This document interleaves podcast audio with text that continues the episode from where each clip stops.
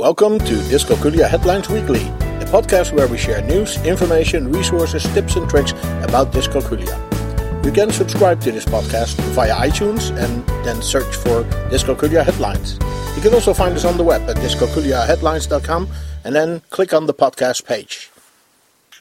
Some perspective on assessments, what it's like to struggle with a little known math disability, the trouble with parking, look at your child for dyscalculia, and help students ask great questions. This is our podcast for week 29 in 2023, and we welcome Dr. Schroeder, the founder of Dyscalculia Services, to help us review the links of the week. Welcome, Dr. Schroeder. Well, always great to be here. Yeah, great. Thanks for stepping in this week. Uh, we have wonderful links as usual, and we want to go over them with you now. The first one is about some perspective on assessments. What kind of perspective can we gain here?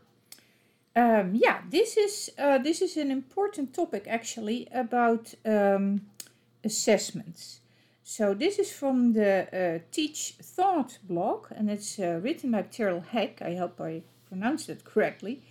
And he lists no less than 18 inconvenient truths uh, about assessment. Now, they, they make some excellent points, uh, like you don't uh, if you don't have a plan for the assessment data before you give the assessment, well, you are already behind. You don't know what to do with it. Yeah, That's right. nice to have Yeah, a lot right. of data on paper. So now you have data, but, but what you're the going to do? plan is to do something with it and to know what to do with it. Then Good point. um, he says every assessment is flawed. Well, that is obviously a very broad statement, and, and we know that nothing is perfect.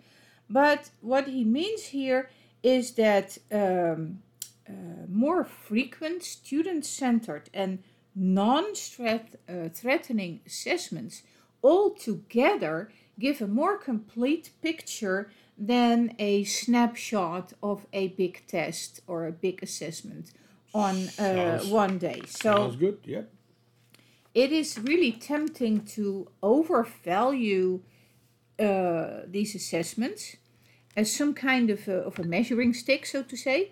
Uh, and also, it's very often seen as um, uh, the measuring stick of, of human potential in general. And, and that, I think that is an overvaluation of, uh, of such data. Definitely. So, like I said, at best, it is a snapshot. And, and that's okay, snapshots can help you. Uh, we just need to make sure that teachers, students, and parents are all aware and uh, view them in, in that light. And one of my favorites is um, if the assessment is not connected to the curriculum and learning, it's just another assignment. Yeah, and that Yeah, just takes good up point. time Right. time from the student, but also from the teacher Yeah. uh, or whoever is uh, grades or or um, judges uh, the answers of the test. And we already have uh, work enough, so let's let's not do that and uh, choose assessments wisely. And also, uh, assessment and learning needs to talk to each other. What I mean is like uh, you want to have a formative assessment. So, uh, and we see it all too often that uh, assessments are used to push out students who need some more attention actually. And that was not uh, the purpose of That this cannot assessment. be the purpose. No. No, no, no, no, no. Now, the next link says, uh, What is it like to struggle with a little known math disability? So, how's that? Yeah, this is uh, good information by Lydia McFarlane at Education Week. And it's about five adults with dyscalculia who uh, gave an interview with Education Week about what it was for them, how it felt to struggle in school, in uh, yeah, K to 12, with a disability that was largely unrecognized, and how they had to learn to just accept their disability and try to get the help they need if it was available. Right. So they make the point that dyscalculia is different for every person. Mm-hmm. One can have slightly different symptoms than the other. Um, these people also talk freely about the mental he- health issues they uh, they have connected uh, with the learning disability, and that's one thing that our um, Learning Disability Association of America actually uh, highlights also. Now, another good point they make is that the challenges of dyscalculia um, come on top of the natural challenges that all teenagers have. Yeah, that's true. challenges yeah. of growing oh, yeah, up. yeah? Definitely in middle school. It's a tough, tough period So for kids. it's exactly in those important formative years in a child's life that this learning disability plays an important role and kind of sheds a shadow over their whole right. uh, Yeah, school experience. Over the whole thing. Absolutely. So finally, they highlight the importance of getting a diagnosis and encourage students that uh, there is absolutely a way forward with dyscalculia. A great perspective from these young adults who live the experience. Yeah, absolutely. They've been there and seen it. That's Yeah. good. That's good. Now the next link says the trouble with parking. What what's the problem here? Well, uh, first of all, the, the trouble is obviously to find the spot, but okay, when, when you have a spot, and, and also this is not about learning to do parallel parking or, or backing your car backwards into the driveway. It is about trying to be a good citizen and pay for your parking. okay. When you uh, have to navigate those parking machines, and there are a gazillion different types. Um, so, um, usually developed by a millennial who is very tech savvy and makes it into the mother of all parking machines. but by now, um, the the operation of the thing, the interface is not that easy. And very often you see a huge sign next to it with all kind of letters and numbers uh, trying to be in your face. And in, in this situation, actually, this um, link refers to a man who parked his car, paid, and uh, got a ticket. Uh, still, because he had not entered his car registration correctly. Oh yeah, I have that trouble when I, when I have a Oh rental car and then I need to change the registration in the app. Exactly. And I mean, you're standing there like typing in numbers for half an hour before you can park your And then obviously your parked is your car is parked yeah, at the other yeah, end of the half a parking mile place. away. So you need to walk up and down and Yeah. make sure that you know the Oh, um, number correctly. Um, imagine that it's raining and you can't even um, see it correctly. Anyway, it can be daunting to get those numbers and letters correctly. Now, um, and what's the problem with the little ticket behind the front windshield? Right. it used to be so easy. yeah. Does everything need to be uh, loaded up in a cloud and scanned for accuracy? I know maybe it's easier for the uh, There's nothing for me. supervision. anyway, the good news is that parking authority showed their mercy and waived uh, the fee out of understanding of the man's uh, challenges. so I this case that. was okay. was completely uh, happily algorithm. resolved. Yeah, safe from the algorithm. Now the next link uh, tells us to look at your child, at our child for dyscalculia. What's going on there? Well, this is a, a very good um, uh, link. It is the Special Ed Resource blog, and they really give good advice about things to look for in your child that may indicate dyscalculia. So they give uh, a nice addition example to show how this can affect a child. Now, let me walk you through it. Um, calculating a simple math problem, um, even 2 plus 2 is what answer, but obviously, usually they're a little bit more complicated. And when you have dyscalculia, this may be challenging. Just doing a regular addition because it uh, requires more parts of the brain working together to manage it. Now, what are the parts of the brain that you like to have um, active to do this? First of all, visual processing.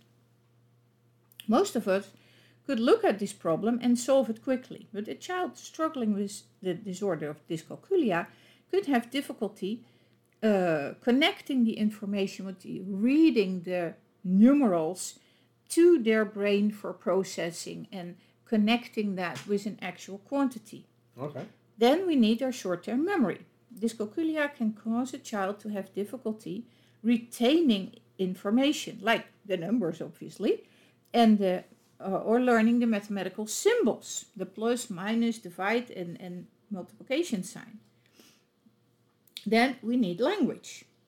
A child with dyscalculia may be unable to uh, read the symbols, but also to read the whole question because it's there's also language uh, involved, and obviously you have the um, number words that that is stored in your language um, memory. Long-term memory, very important. When you see a math problem, your brain recalls the steps to solve it because the pra- the process is in your long-term memory. Well, that is supposed to be there, right? Right, right, but right, right. that is not always the case for students with uh, dyscalculia because their long-term memory uh, might not yet have saved the information. So they cannot retrieve it from long-term memory. They need to figure it out every single time and Mhm. mostly by counting. Um, also you need to understand one-to-one correspondence. Well that is a very early um, skill uh, and some children with dyscalculia have difficulty counting objects one at a time. So they can rattle off a whole series of uh, number names like uh, 1 2 3 4 5 6 7 8 9 10 uh, uh, as if it is one long word but when they count out objects they not always keep the pace exactly that one uh, one Okay. number is is one object so you see that such a simple addition uh, can already cause problems here. There's a very nice uh, description. It's a very nice description. It's like five different parts of your brain that need to spring into action just to solve two plus two. Amazing, amazing. Well, it brings us to our last uh, link, and that has suggestions to help students ask great questions. Is that necessary? That, that's also from the uh, Teach Thought blog by Terrell Heick. And yes, we try to help students ask better questions so they can help themselves better to understand it. And this is a great article. Um, actually, there are three questions that appear uh, two times on a die. So they made a die and they roll it, and then uh, there are some questions that you can ask. One of the questions is why, how do I do it, and what would happen if numbers are different, etc. So, um, they uh, these things are from Bloom's taxonomy and a little bit like the Socratic approach, Socratic discussion, and uh, Paideia uh, seminar. Uh, but the nicest one is their question game that I, I actually mentioned on a, on a die. They include the outline or map of the die. You can make it with the students, and Oh, it, that's it, nice. it- yeah, it Yeah. adds playful uh, aspect to it. So uh, they describe the so-called question game in more uh, detail, and it focuses on teaching the children a kind of thinking which is really useful in creative problem solving. That's a, that's a focused approach to get from the problem to the most effective solution. And it helps best when this is combined with regular repetition, Yeah. not just do it once, No. uh, which solidifies that, that thought uh, pattern. So you teach them to to you train Do them to it several times. to ask those questions every time when they and actually, something. then they start asking okay. themselves those right, questions. Right, right, right. Okay. Well, sounds good. Sounds good. Yeah, there, there's obviously a lot more uh, a lot more, details right, that you will right. see here, and, and they mention five uh, important uh, things: the function, uh, like how does it work. Um, number two is self. How how does this relate to me? Um, abstraction. Huh? Think about it creatively. Um, then uh, fourthly, um, parts the part of the thing that you are thinking That about. It's right. not always one whole thing, but it might have smaller uh, Pieces parts together uh, make the hidden whole question. inside that. Right. Interdependence. How how does this How question relate to relate other? Mhm. to um, other or, or similar or uh, things that I already know or Uh-huh. to uh, to things that are different? So then I do not need to do it that way.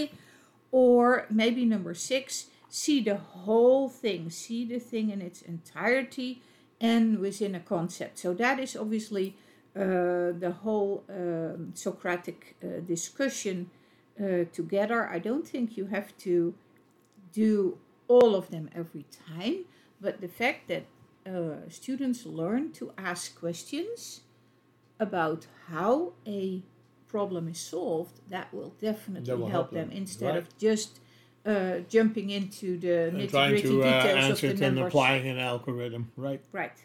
Well, thank you very much, Dr. Schroeder, for stepping in and clarifying all these things for us. Dr. Schroeder, the founder of dyscalculiaservices.com. Now, you can follow her on the interwebs, and one of the most interesting places where she appears is on webinars.dyscalculiatrainingcenter.com, and that is where uh, every workday she uh, she runs uh, webinars. Uh, they're always at 7:30 in three different time zones. Um, so go ahead there and register for these uh, free webinars to learn more about Dyscalculia. Dyscalculia Headlines Weekly is a production from dyscalculiaheadlines.com. You can find us on the web at dyscalculiaheadlines.com and we are on Twitter at dyscalculiahead. You can also find us on Facebook, we have a board on Pinterest and on Flipboard. Search for Dyscalculia Headlines or follow the links on our webpage. You can send your questions, comments and contributions to communications at dyscalculiaheadlines.com and we may even discuss it in one of our upcoming podcasts. We hope this was useful for you and until next week, you can count on us.